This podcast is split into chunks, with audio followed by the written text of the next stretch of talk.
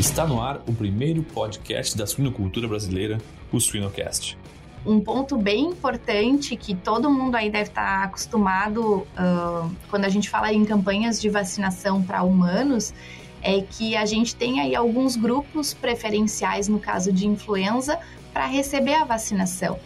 E um trabalho que vem sendo feito muito forte, a gente espera que em breve é, mudem algumas coisas, é a inclusão de veterinários, de produtores, de, todas, de toda a cadeia de pessoas envolvidas na produção de suínos como grupo prioritário para essa vacinação que é uma coisa que a gente não consegue desvincular. Então, assim, a gente vem fazendo um trabalho muito grande junto com, com o Ministério é, da Saúde e o próprio Ministério da Saúde já sensibilizado é, por essa questão é, zoonótica, essa transmissão entre espécies, eh, já vem pensando em incluir essas categorias aí e espero que em breve a gente consiga. Né? Siga-nos nas redes sociais, YouTube e Spotify para ter acesso a conteúdo técnico atual, de qualidade, irreverente e gratuito. O Suinocast só é possível através do apoio de empresas inovadoras e que apoiam a educação continuada na suinocultura brasileira. MS Shippers, paixão pelo agro. Giga, alta performance sem esforço. Altec, soluções nutricionais para uma produção rentável e sustentável. A DSM Nutrição e Saúde Animal está moldando o futuro dos cuidados com suínos. Olá, sejam todos muito bem-vindos a mais um episódio do SuinoCast. Eu sou a Inês Andretta e é sempre muito bom encontrar vocês para falar de suinocultura, que é um assunto que a gente gosta bastante, né? Hoje nós vamos conversar com a doutora Daniele Gava. Ela é veterinária pela Universidade do Estado de Santa Catarina, é mestre, é doutora em ciências veterinárias e atualmente trabalha na Embrapa Suínos e Aves, em Concórdia, Santa Catarina. Daniele, muitíssimo obrigada por aceitar nosso convite. É uma alegria te receber e obrigada por estar aqui para conversar com a gente hoje.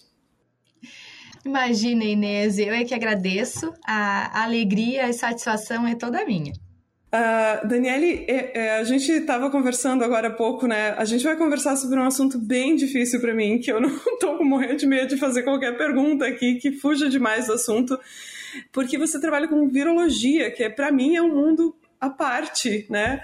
Mas eu, antes de entrar nesse assunto, queria mesmo conversar contigo, assim, é, como que chegou nesse tópico de estudo que você trabalha hoje? Como que os porquinhos apareceram na tua vida? Conta um pouquinho, assim, pra gente sobre a tua trajetória profissional até a Daniele de hoje. Bom, Inês, é, eu entrei na faculdade em 1999, né? Já faz bastante tempo.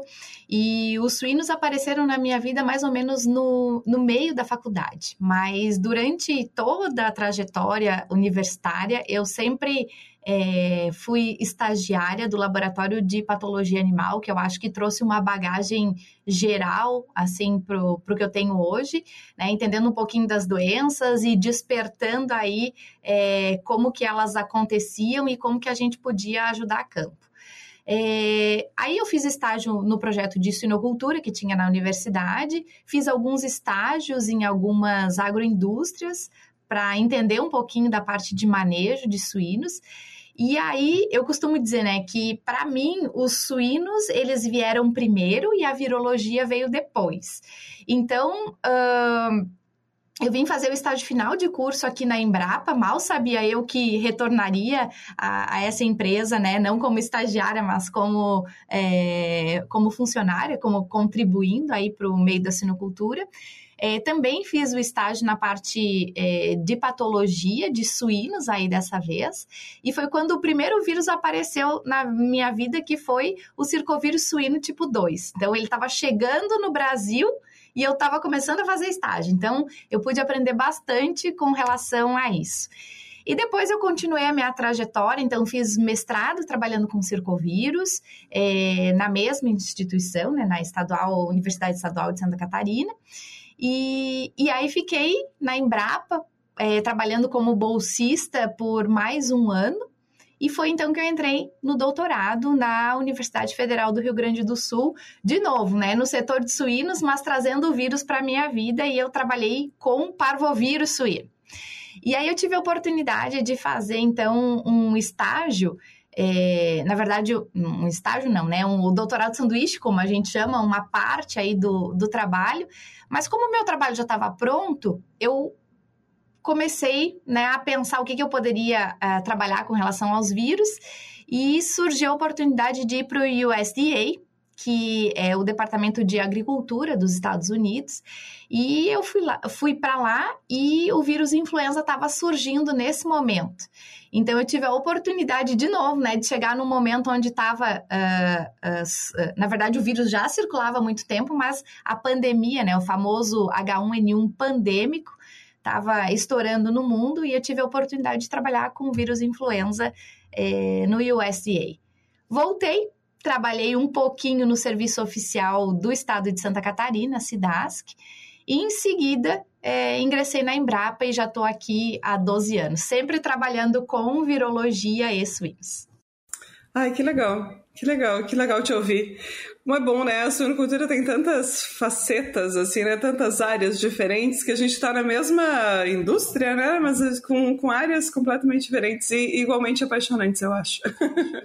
Exatamente. Eu, eu costumo dizer, né, puxando a sardinha para o meu lado, eu acho que a, a sanidade de suínos, ela é cativante, porque ela também te permite, dentro disso, é, trazer essas múltiplas facetas, seja é, microorganismo, seja área de atuação, é laboratório, é campo, e a gente não consegue desvincular uma área da outra, né? Elas estão sempre intimamente ligadas. Para ter uma boa sanidade, o animal precisa, precisa estar preparado por completo, né? Exatamente. É, tá tudo conectado, né? Tá tudo conectado. A gente vai se tornando especialista normalmente numa área, mas tudo conectado. Muito legal. Daniele, tu comentou da influenza, né? E fala um pouquinho desse vírus pra gente, assim. A influenza nos suínos, ela é importante para a saúde pública. Os humanos, eles têm uma, uma, uma importância nessa geração de novos vírus para os suínos, vice-versa. Como é que isso funciona? Como é que esse mundo funciona? É, é, muito importante esse ponto, porque a gente está falando de uma zoonose, então, quando a gente se refere à influenza, a gente sabe né, que as pessoas podem se infectar, os animais podem se infectar. Nesse universo aí a gente tem até múltiplas espécies, né? Não só os suínos, é, nem só os humanos, né? A gente tem aí é, outras espécies envolvidas, outras espécies animais.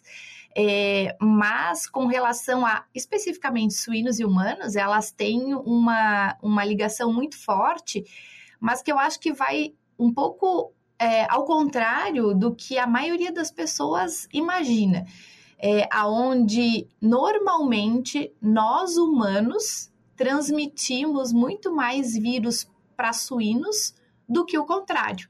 Né? Então, quando surgiu a, a pandemia, que todo mundo comentava do H1N1 pandêmico de 2009, todo mundo chamava de gripe suína.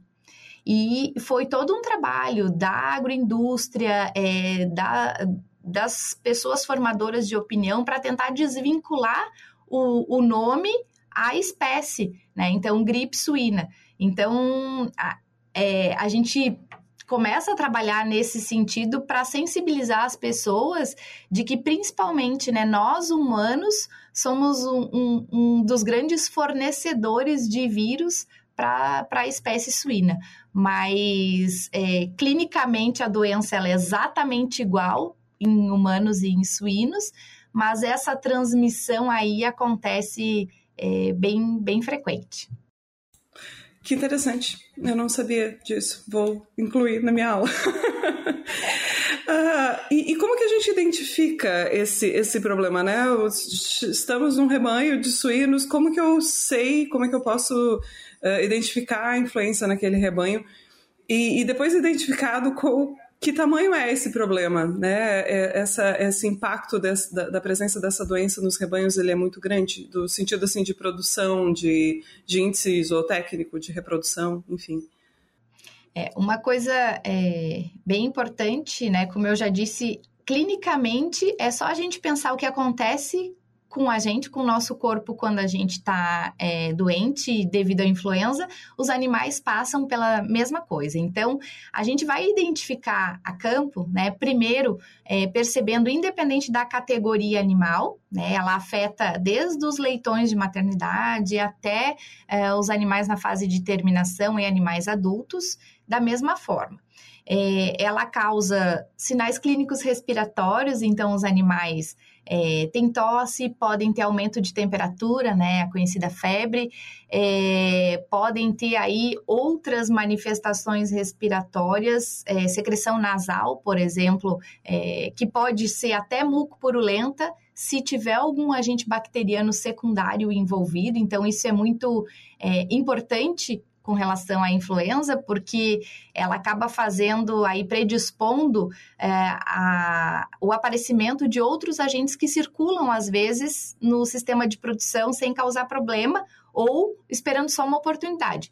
Consegue aí às vezes predispor ou andar junto com outros agentes bacterianos e até mesmo é, outros agentes virais, né? como, por exemplo, o circovírus suíno tipo 2, como a Pasteurella mutocida, é, enfim, como a, a glacerela é, e vários outros agentes. Então, o impacto é, econômico dessa doença, ele é muito maior apesar de que muitas vezes ela acaba se resolvendo a campo, mas quando tem o envolvimento desses agentes secundários, virais ou bacterianos, é, o impacto econômico com a questão de gastos com antimicrobianos, enfim, do período que o animal fica sem comer, apesar de que o ganho compensatório é, ele acontece, mas é, tem um impacto econômico muito grande. E aí, eu acho que o mais importante é essa questão de infecção aí entre espécies, né? Que é muito difícil de medir,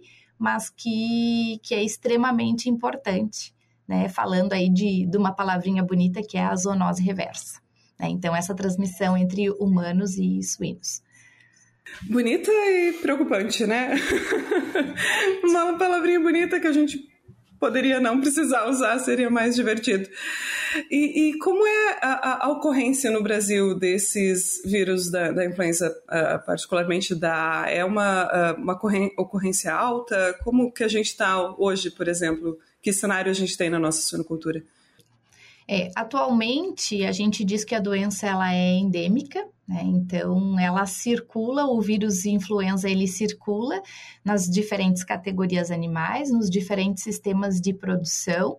Uh, e a gente tem, né, dentro do, do vírus influenza A, que é o que infecta suínos, a gente tem algumas subdivisões, que seriam os subtipos. Então, a gente tem é, dentro, dentro do, da gama de subtipos que podem ter quando a gente fala né, de hemaglutinina e de neuraminidase, que são duas é, glicoproteínas de superfície do vírus e que dão nome a esses vírus, e aí a gente acrescenta os números, né? Então, por exemplo, H1N1, então, hemaglutinina 1, neuraminidase 1, é, H1N2 e o subtipo H3N2 são os três subtipos que mais circulam, né, que infectam suínos. E dentro desses subtipos, a gente também aí tem outras subdivisões. Então, é, a gente pode separar os vírus H1 num cenário e os vírus H3 em outro, e também avaliar a neuraminidase. Então, por isso que o sistema é tão uh, complexo e a gente tem tantos vírus aí diferentes circulando atualmente na população de suínos, o que torna o controle da doença um, um desafio para quem está a campo. E a gente tem ferramentas como é que eu vou dizer? Ferramenta a gente tem, né? Eu digo, a gente tem uma estrutura que a gente consiga fazer isso uh, uh, de uma maneira eficiente, assim, de diagnóstico, de de, de entender mesmo qual é a, a ocorrência desse vírus, ou a gente tem estimativas, mas precisamos melhorar nesse sentido assim de, uh, de caracterizar mesmo, né, como está a nossa população, enfim. É, a gente pode começar desde a parte do diagnóstico clínico, né? Que a gente já comentou aí alguns sinais clínicos é, típicos, mas não patognomônicos, né? Tem outras doenças que causam a mesma coisa. É, a gente consegue é, a partir do momento que a gente suspeita que a influenza está envolvida, fazer o coleta de material. Então, um dos materiais de eleição acaba sendo o famoso suave nasal que a gente está acostumado agora por causa do Covid, né? Então, a gente faz o mesmo é, suave nasal é, dos animais e consegue ter vírus viável, se ele está no período é, de excreção, que é normalmente ali dois a três dias é, no pico de excreção, depois do início dos sinais clínicos, né? E, e, caso aconteça óbito ou a gente tenha oportunidade de realizar necrópsia desses animais, o pulmão acaba sendo o tecido de eleição e a gente consegue aí lançar mão, principalmente da biologia molecular, né, do famoso RT-PCR, para diagnóstico, é, mas também, assim, as lesões histopatológicas são sugestivas, a gente consegue utilizar aí anticorpos para marcar o vírus no tecido, então, em termos de diagnóstico, temos bastante é, opções. E tem a sorologia, que como o vírus hoje ele é endêmico, né? Ela não tem uma, um significado no diagnóstico, porque os animais, conforme vão passando pelos desafios, vão aí produzindo anticorpos e a gente consegue é, ver esse, esse desafio avaliando é, essa resposta de anticorpos. Então, como o vírus é endêmico, quase a gente espera que quase todos os animais tenham anticorpos, né? E aí também, como existe vacina, Atualmente, a gente tem no Brasil uma vacina é, comercial baseada apenas no subtipo H1N1 pandêmico e uso de vacinas autógenas. Então, também fica difícil é, discriminar a questão de anticorpos, se esses anticorpos são de oriundos da vacinação ou de infecção. Mas hum, a gente consegue, então, ter um, um utilizando aí a, a parte de detecção do vírus, um diagnóstico extremamente uh, confiável. Eu não lembro que mais que você perguntou depois a outra parte. É, a gente é, tem ferramentas, mas a gente está usando essas ferramentas, a gente está conseguindo aplicar essas ferramentas realmente no campo ou a gente tem dificuldade nesse sentido, assim, a gente precisa melhorar nesse sentido? Porque às vezes a gente se, até fazendo um paralelo talvez com o que aconteceu na, com, com o Covid, né, a gente existia uma vacina em algum lugar, a gente não tinha acesso a ela em algum momento, né? Então, ter tecnologia não necessariamente te, né, significa que ela está sendo aplicada corretamente a campo. Normalmente o que a gente vê é que uh, as pessoas, os médicos veterinários, enfim, os técnicos, eles suspeitam do envolvimento de influenza, mas normalmente a doença ela tem seu curso clínico aí é, até a resolução completa em torno da doença em torno de, de 10, uh, 12 dias, né? Então, normalmente o pessoal não faz a coleta de material de rotina só quando os casos acabam complicando ou quando a gente tem o um envolvimento, eventualmente, de uma cepa um pouco mais virulenta ou de um plantel mais suscetível. Mas, assim, o, o, o sonho de consumo, eu acho que seria nosso da veterinária, juntamente com a saúde humana, é que a gente pudesse ter esse monitoramento permanente, né? Independente, é, seja por granja, por agroindústria, para entender que vírus estão circulando na população de suínos, para que assim a gente consiga pensar em medidas é, para mitigar o impacto da doença a campo e evitar aí, eventualmente, algum, o surgimento de algum vírus que tenha esse potencial zoonótico é, aguçado. Né? É interessante, né, Daniele? É um belo exemplo de, de como a veterinária atua na saúde dos humanos, né? Que a gente fala tanto e que tanta gente desconhece, né, Daniele? Eu, eu digo, fora do nosso meio de, de trabalho, assim, a gente obviamente sabe disso porque vive isso no dia a dia, mas conversar com alguém aí na, né, uma tia na ceia de Natal, talvez ela não saiba, né? Quanta gente desconhece mesmo esse papel importantíssimo do veterinário. Sabe, Inês, que a gente sempre uh, conversa que de, nesse universo de, de saúde pública mesmo, é, é extremamente importante e a gente tem algumas parcerias aqui dentro da Embrapa, é, não só na área de humanos, mas juntamente com o Ministério é, da Saúde, da Saúde, é, não só de suínos, mas com o Ministério da Saúde envolvendo humanos, porque não, não tem como separar né, e cada um pensar só na sua caixinha, uma vez que as espécies elas se entrelaçam e eventualmente a doença que ocorre numa espécie pode respingar na outra. Então, a gente ter essa parceria e, e, um ponto bem importante que todo mundo aí deve estar acostumado uh, quando a gente fala em campanhas de vacinação para humanos é que a gente tem aí alguns grupos preferenciais no caso de influenza para receber a vacinação. E um trabalho que vem sendo feito muito forte, a gente espera que em breve é, mudem algumas coisas, é a inclusão de veterinários, de produtores, de, todas, de toda a cadeia de pessoas envolvidas na produção de suínos como grupo prioritário para essa vacinação que é uma coisa que a gente não consegue desvincular. Então, assim, a gente vem fazendo um trabalho muito grande junto com, com o Ministério é, da Saúde e o próprio Ministério da Saúde já sensibilizado é, por essa questão é, zoonótica, essa transmissão entre espécies, é, já vem pensando em incluir essas categorias aí e espero que em breve a gente consiga, né?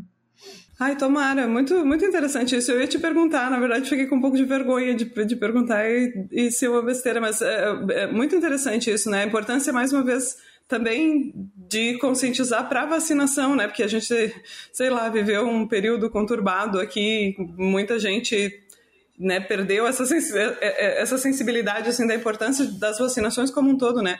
E mais uma que muito, muito, muito importante, especialmente para a gente que está ali no contato com os animais. Legal. Exato.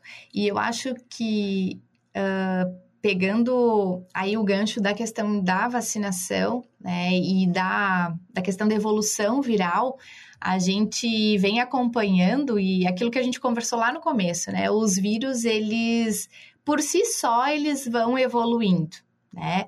E o vírus influenza ele tem um, uma particularidade que é o, o genoma dele é segmentado, ele tem oito segmentos. Então, assim, o vírus ele pode uh, mudar através de mutações pontuais que às vezes levam a ele ser mais virulento ou menos virulento, ou é, melhorar a adaptabilidade a um hospedeiro, por exemplo. Né? Enfim, várias mudanças aí que às vezes é, são frutíferas ou não é, em termos de infecção.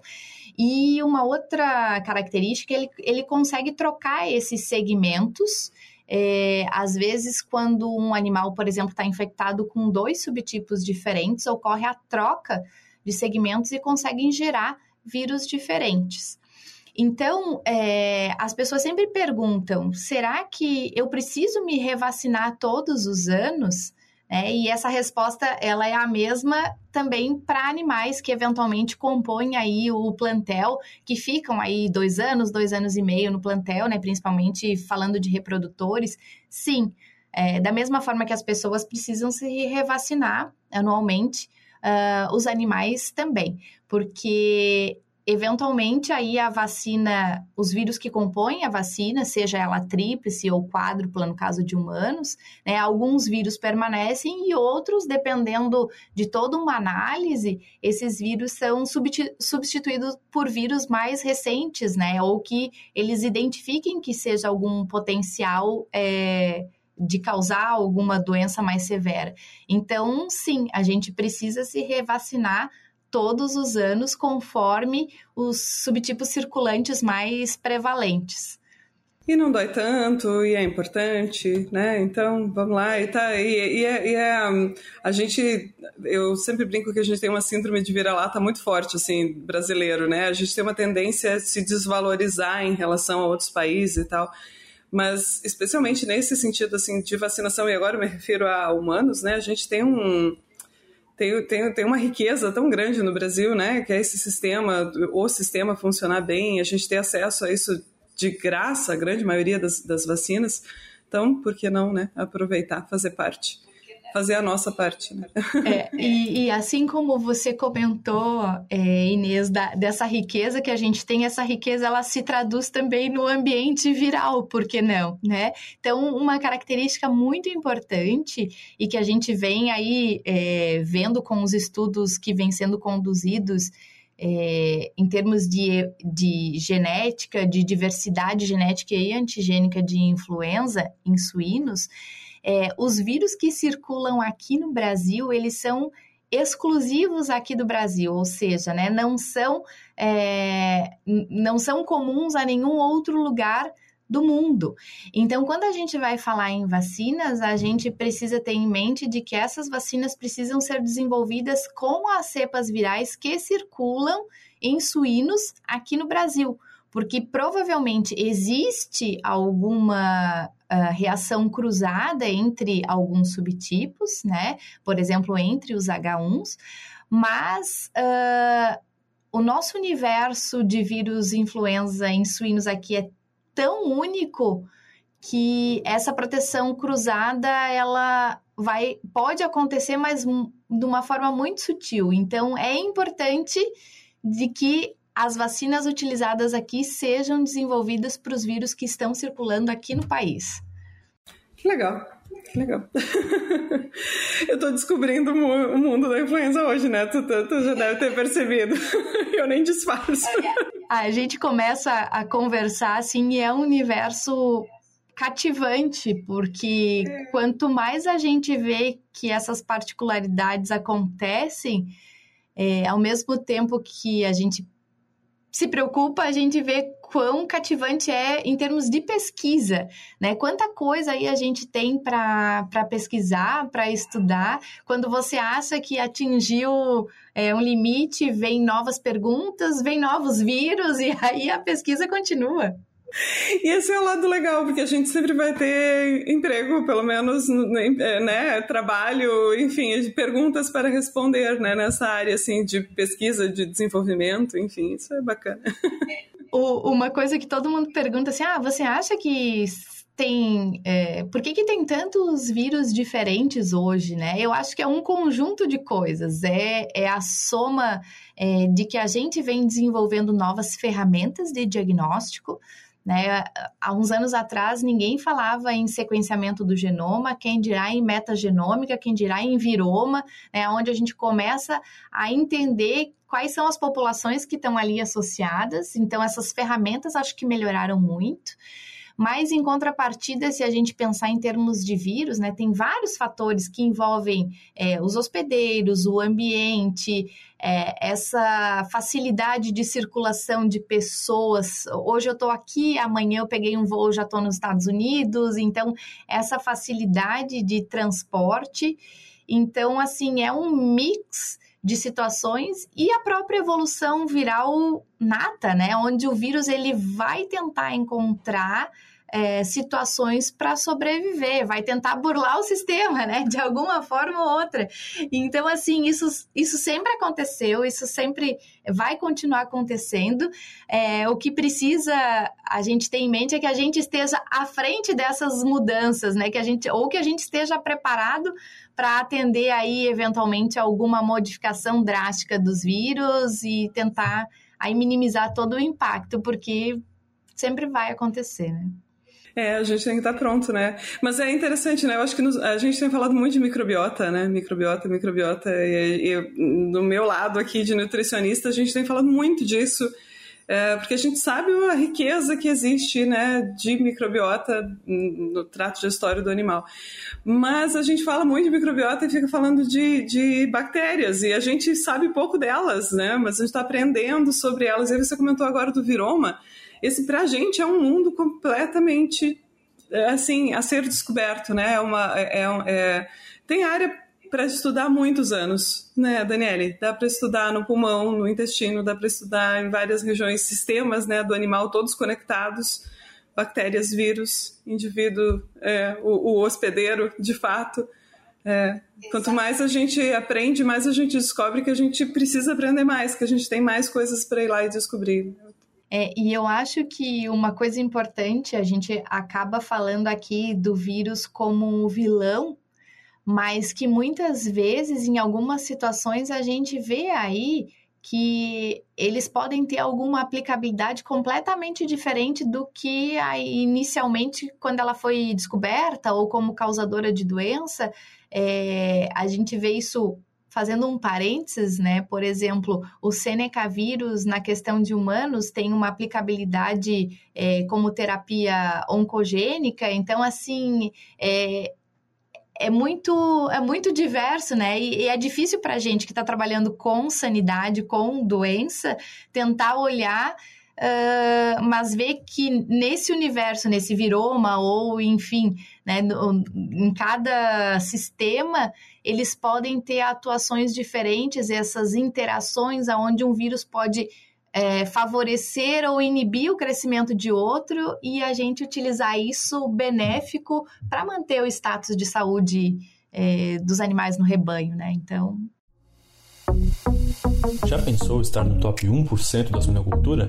Acesse academiasuina.com.br e invista no seu conhecimento.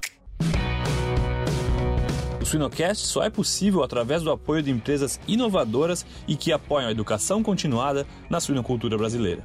IPRA, construindo imunidade para um mundo mais saudável. Seva, sempre com você, além da saúde animal. Biodevá, resiliência por natureza. É, acho que a gente tem aprendido um pouquinho, as bactérias têm nos ensinado um pouquinho a, a olhar isso, né, com um pouquinho de outros olhos, assim, não é que é sempre um vilão, né? A gente vai, olha algumas famílias que a gente, sei lá, 10 anos atrás batia o olho e dizia, não, é ruim. Essa família aqui não deve estar presente. Hoje a gente já descoberto né, que alguns indivíduos lá dentro são positivos. Né? Acho que isso que você comentou pode ser bem. É, enfim, a gente tem muito para aprender. Né? Isso, isso é o lado bom. A gente vai ter anos e anos de estudo ainda pela frente. É, Exatamente. Daniele, voltando a falar da influenza e dela, assim, né, do, do, do potencial, das coisas do vilão, como você comentou, nem sempre é, mas voltando a falar dele um pouquinho como vilão, o que, que a gente pode fazer para tentar controlar esse problema, para prevenir né, esse, esse, problema dentro das, das grandes? Você comentou que é endêmico, né? Mas o, onde está o nosso papel assim para tentar melhorar essa situação aqui no Brasil? É, a, res, a resposta às vezes parece meio clichê, principalmente quando a gente fala do, do pacotinho de biosseguridade.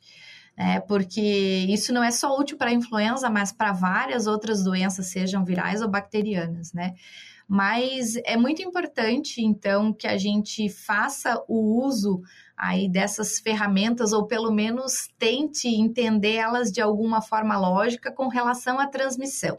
Então, se a gente sabe que os humanos têm um papel muito importante na transmissão de vírus para suínos, provavelmente, né, se a gente falar aí de empresas onde a gente tem, às vezes, a, a questão de mão de obra familiar, que a gente sabe que é difícil, às vezes, ter alguém para colocar no lugar, mas ou se a gente expandir isso para uma empresa, é, falando de uma granja maior, com um número de funcionários maiores, mas que quando tiver alguém com sinais respiratórios, né, na, um, alguma pessoa, essa pessoa não entre em contato com suínos, ou se ela tiver que, por exemplo, em granjas pequenas, onde né, essa mão de obra familiar às vezes é bem restrita, que ela faça uso de máscara. Eu acho que hoje a gente já desmistificou bastante essa questão, para evitar a transmissão, então, é, de vírus de humanos para suínos. É. Um outro ponto importante que a gente sabe é a questão de mistura de lotes. Então, que acontece muito na sinocultura, né? Algumas agroindústrias têm aí, às vezes, uma mistura, às vezes, de mais do que 5, 6, até 10 origens, né? Então, se a gente conseguir minimizar essa mistura de lotes, eu acho que é bem importante. E não existe um protocolo único quando a gente fala de vacinação, uh, porque vai depender em que fase acontece o maior desafio dentro da tua granja. Então, se a gente estiver falando de um, um, desafio maior, por exemplo, na fase de uh, maternidade, a gente sabe que a gente vai ter que vacinar as fêmeas. Né, para transferir essa imunidade materna via colostro e, consequentemente, proteger os leitões. É, num cenário maior, a gente sabe que o desafio acontece mais na fase de creche. Então, a gente vai ter que proteger esses animais antes que o desafio aconteça. Então, a vacinação é, dos animais ali no momento ou um pouquinho antes do desmame. Né? E aí essa imunidade ela consegue, é, em muitos casos, aí permanecer até o momento do abate. Então, é, a vacinação ela entra como um auxílio para minimizar os impactos. Eu acho que dentro do, dos, do, do, pacotinho da biosseguridade, claro, limpeza e desinfecção, a questão é, da ventilação dos ambientes. É, a gente fala muito de humanos, né? No inverno, abre a janela do ônibus se tiver que andar de ônibus, faz. Então, para os animais funciona mais ou menos da mesma forma, né? Permitir a ventilação então, são pequenos pontos, mas que a gente pode ter um sucesso muito grande com relação à prevenção. É, biosseguridade é um assunto que a gente eh, fala, volta nele, né? Tá falando de volta nele. Em vários assuntos isso acontece, né? Biosseguridade é, é, é chave, né? A gente comentava, é, um, é o. É, é, é básico bem feito, talvez, não sei qual termo usar, né? Muita coisa já está lá nos livros, antes da gente ter as ferramentas lá do PCR para entender uh, o detalhe do vírus, a gente já, já sabia que algumas coisas, como fechar a granja para visitas, né? Deixar, deixar esse ambiente é, é, é, mais limitado possível para esse acesso externo das pessoas, né, como você comentou, re respeitarem também os seus próprios sintomas. Isso é muito legal. É, e, e, não é nada tão novo, né, Daniele? É isso. Exato. A gente costuma dizer que a gente não vai reinventar a roda, né? É um, é um clichê aqui, mas é isso, são pontos simples que às vezes eu brinco é, que às vezes a gente acha que sabe fazer, por exemplo, a gente acha que sabe tirar foto, mas aí tira a foto, tá, tá fora de foco, o horizonte tá distorcido, mas a gente acha que sabe fazer. Ou a gente acha que sabe fazer um bolo, mas aí às vezes o bolo não cresce. Então, assim, foi algum fator ali que a gente deixou, perdeu nessa situação, onde os elos ali que, que são intimamente relacionados de todos os pontos da biosseguridade, ou você faz ela por completo bem feito, ou se você esquecer um desses pontos, é, o elo, a cadeia se rompe e a gente não consegue ter o sucesso. E, e é tão simples, então tem que estar tá sempre relembrando esses pontos importantes dentro do, da biosseguridade, né? É, é. E sempre relembrando da importância dela, porque às vezes, quando tudo está funcionando, a gente passa a desconfiar assim, ah, mas não precisa mais fazer, né? Talvez seja o que tem acontecido até com as vacinas, né? Como tá tudo, é, tudo não, mas muitas doenças controladas, as pessoas meio que talvez perderam a, a noção da importância, né? Anos atrás, quando a doença estava ali acontecendo, as pessoas tinham mais essa noção do não, preciso vacinar, preciso né, desse, desse cuidado. Eu acho que a biosseguridade, às vezes isso acontece também, tá tudo funcionando bem, então você passa a desconfiar que de repente você pode deixar alguma coisa de fazer algo, né? Porque tá tudo, tá tudo tranquilo. E não, né? É. Ali que se torna mais importante. E puxando um gancho, porque trazendo para o laboratório isso é uma coisa bem importante. É, a gente fala muito é, dos EPIs, principalmente quando a gente está no laboratório trabalhando com os vírus, enfim. É, e eu acho que isso se caracteriza da mesma forma para as granjas, né? A gente vai ficando confiante. Eu sempre fiz assim, nunca aconteceu nada, eu posso continuar fazendo desse jeito. Então, é, às vezes a gente tem as reciclagens internas, né? a cada X tempo, né? É, repetir o procedimento que você faz, tendo alguém te observando, tendo alguém analisando a situação, porque você vai ficando confiante e vai eventualmente deixando coisas pequenas passar, que vai frouxando essa teia. E a mesma coisa é com a biosseguridade, né? Então, seja a biossegurança no laboratório ou a biosseguridade na granja. Então, da mesma forma, ter alguém ali, olha, como é que você faz tal e tal processo? Tá ok? E aí a gente relembra todas as etapas e fecha de novo essa, essa teia para tentar proteger o rebanho. Né? Muito interessante, né? O olho de alguém de fora. É. É, tem, um, tem um artigo de. Tem um estudo que foi feito com hospitais e humanos, né? Que eles instalavam uma câmera, mas nem estava ligada a câmera, só instalava a câmera, assim. E que as pessoas passavam a respeitar muito mais as regras, né, de, enfim, de lavar a mão, de colocar máscara, de né, as regras de um hospital ali do, do momento hospital. Obviamente não vamos ficar instalando câmera, mas pensar que tem alguém te olhando, né, em algumas algumas tarefas assim, a gente acaba é, cuidando mais, talvez, né, pensando no detalhe e não entrando com um piloto automático, como às vezes acontece, né, você está fazendo com um piloto automático, assim. E é muito engraçado esse universo falando da biossegurança e seguridade com relação aos vírus, porque para a maioria das pessoas, né, você não enxerga esses micro-organismos. Então, é, a maioria das pessoas não internaliza que eles existem e estão ali. Então, é, é, é bem importante a gente sensibilizar, claro que manter uma linha tênue sem é, ir para a linha do pânico, não é isso, né? A gente tem que ter o conhecimento para saber exatamente co, como que aquela doença se instala, se transmite e quais são as medidas que a gente vai ter que apertar mais ou menos né, com relação àquilo. Se a gente está falando de um, um, patógeno entérico, a gente vai olhar outras. É, outros pontos importantes na transmissão e, e para evitar. Como a gente está falando de doença respiratória, a gente vai observar é, outros pontos aí que sejam importantes para a transmissão daquela doença, né? Muito legal. Ah, Daniela, aprendi um monte contigo. Obrigada. Obrigada pelo teu tempo, por dividir teu conhecimento com a gente. Muito legal.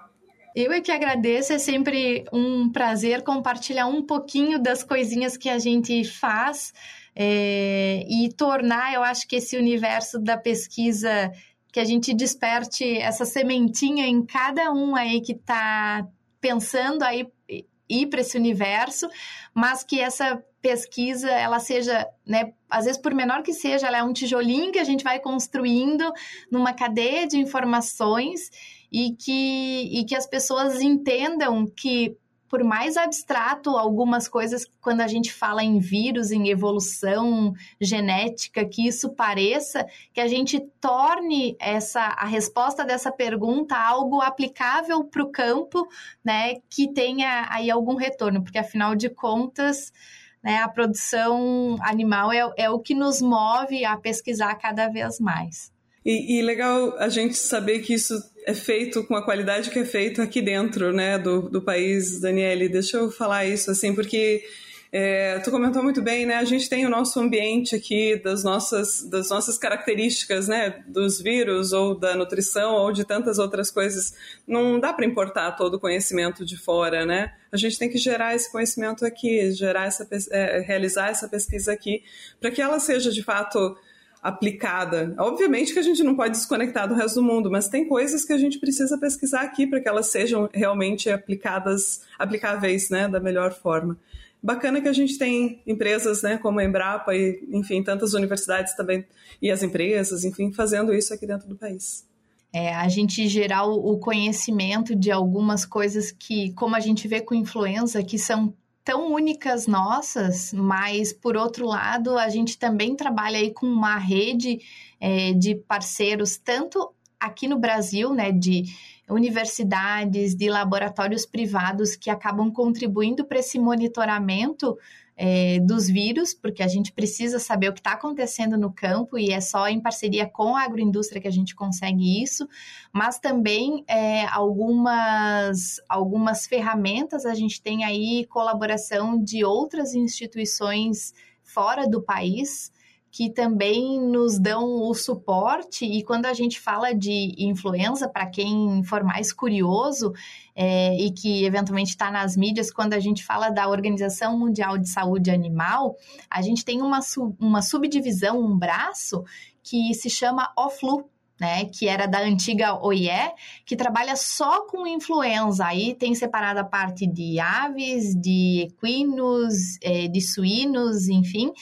E, e a gente consegue, então, é, olhar e ver como é importante esse universo esse meio da influenza, como ele é visto é, de uma forma mundial, sem desconectar da Organização Mundial de saúde no caso de humanos. Então, quem tiver aí mais curiosidade, o, o, o, leque de informações é enorme com relação à influenza. A gente brinca que a gente não consegue estar tá atualizado, porque todo dia é um avalanche de informações, mas essa parte específica da OFLU, ela é bem, é, ela é bem interessante para quem quiser aprender um pouquinho mais e ver como os países eles se conversam com relação ao que está acontecendo com relação à influenza no mundo.